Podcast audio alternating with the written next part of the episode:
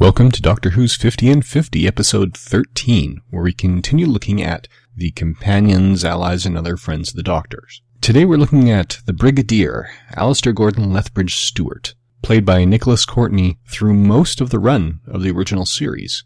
He first appeared, before he even had the rank of Brigadier, in a Patrick Troughton story, The Web of Fear. He was promoted to Brigadier by the time we see him in The Invasion. He's got a long association with Jon Pertwee's Doctor. It's actually a 16 story run for that one. He also had two stories with Tom Baker, two with Peter Davison, and one with Sylvester McCoy. And that's in the Doctor Who series proper. He later appears in the Sarah Jane Adventures spin-off and is mentioned but not seen in the 2005 reboot of Doctor Who. So at 23 stories, he is the most frequently appearing ally to the Doctor. Some argue that he isn't a proper companion since he doesn't really travel along with the Doctor on a regular basis. Uh, but he appears in more stories than Sarah Jane Smith, Jamie McCrimmon, any of the other companions, and even appears in more stories than the last four of the classic Doctors. So from Davison through the end of the run. In 20 of his 23 appearances, he is the commander of UNIT, which is alternatively labeled the Unified Intelligence Task Force or the United Nations Intelligence Task Force. It's essentially a military unit that even though the British chapter is filled with primarily British employees, is an international organization. Now, in a lot of his early appearances, especially the early Pertwees, I actually have been unable to track down copies of his two appearances with Troughton, or similarly, I don't have one of his appearances with Baker or one of his appearances with Davison, but he's originally introduced in the at least still in the early Pertwee run as the stereotypical military man who's ready to go in guns blazing when a threat is identified before getting some information. When the Doctor's exile begins, he starts to gain more dimensions after that first season, especially from season 8, which is the second season of the exile on. And he develops into a much more level-headed and reasonable man. And most importantly, he's a man of very strong and flexible principles. He is more than willing to lay his life on the line for innocent lives in and out of Great Britain. He's also willing to kill to get the job done for the greater good, unlike the Doctor. Uh, in fact, in Battlefield, which was his last appearance in the regular series. The doctor's threatening a lackey of Morgan Le Fay with a gun, and Morgan tells her lackey, oh, ignore him, he won't kill, he's bluffing.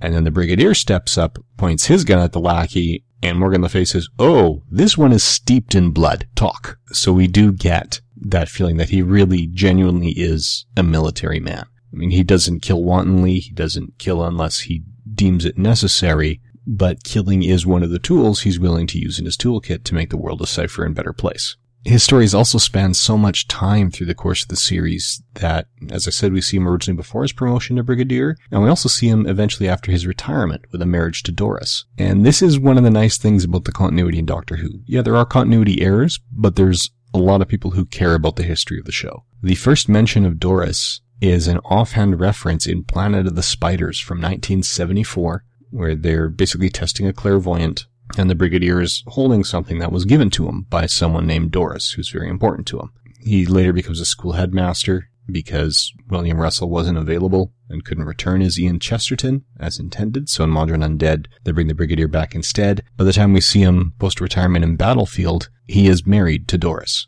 And the doctor even makes a comment that, oh, she finally got you, didn't she? So the Doctor and the Brigadier become very close friends, and the Brigadier becomes a series staple. Originally, he's thrown by the Doctor's regenerations, not just because he doesn't recognize and doesn't immediately believe that Pertwee is the same Doctor that he's met before, but then he also sees both versions, the Troughton and Pertwee Doctors, and even the Hartnell Doctor, who he was previously unfamiliar with during the Three Doctors crossover, when he also first sees the interior of the TARDIS. He watches Pertwee regenerate into Tom Baker, and he does eventually assimilate it. He's not necessarily the kind of mind that would go for the science fiction or fantasy solutions to problems. He's a lot more practical and grounded in a lot of ways. But by the time we get to Battlefield, he picks out Sylvester McCoy as the doctor without skipping a beat, and McCoy even says, Oh, you recognize me? You haven't seen this face before. And the Brigadier goes, Who else is it going to be in the middle of the trouble? Of course it's you. And the fact that he's involved in a military unit also means that when he's there, the stakes are immediately raised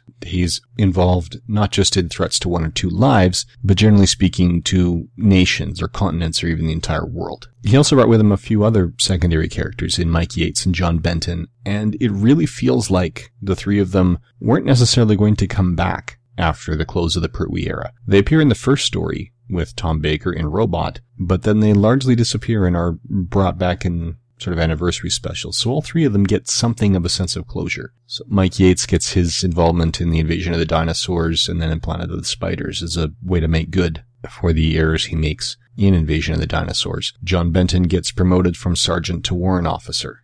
We get a strong indication that these guys are on the path to some sort of closure. And that could even be why the name Doris was brought in in that story as an intention to say, and this is where the Brigadier is going. So generally speaking, he's always on hand to do what's right, regardless of whatever threats we have to his person. Bureau 42 readers voted him their second favorite ally, friend, or companion, and they voted the favorite Brigadier story as Inferno, with an alternate dimension version of the Brigadier, which is a nice little seven part story that wraps up Pertwee's first season. The favorite same dimension version was actually a tie between The Demons, which is one of the two Pertwee stories I haven't been able to track down, and Robot, which is the first proper Tom Baker story. I also found he had great character moments in Planet of the Spiders and Battlefield as well. That's pretty much all we have to say about the Brigadier.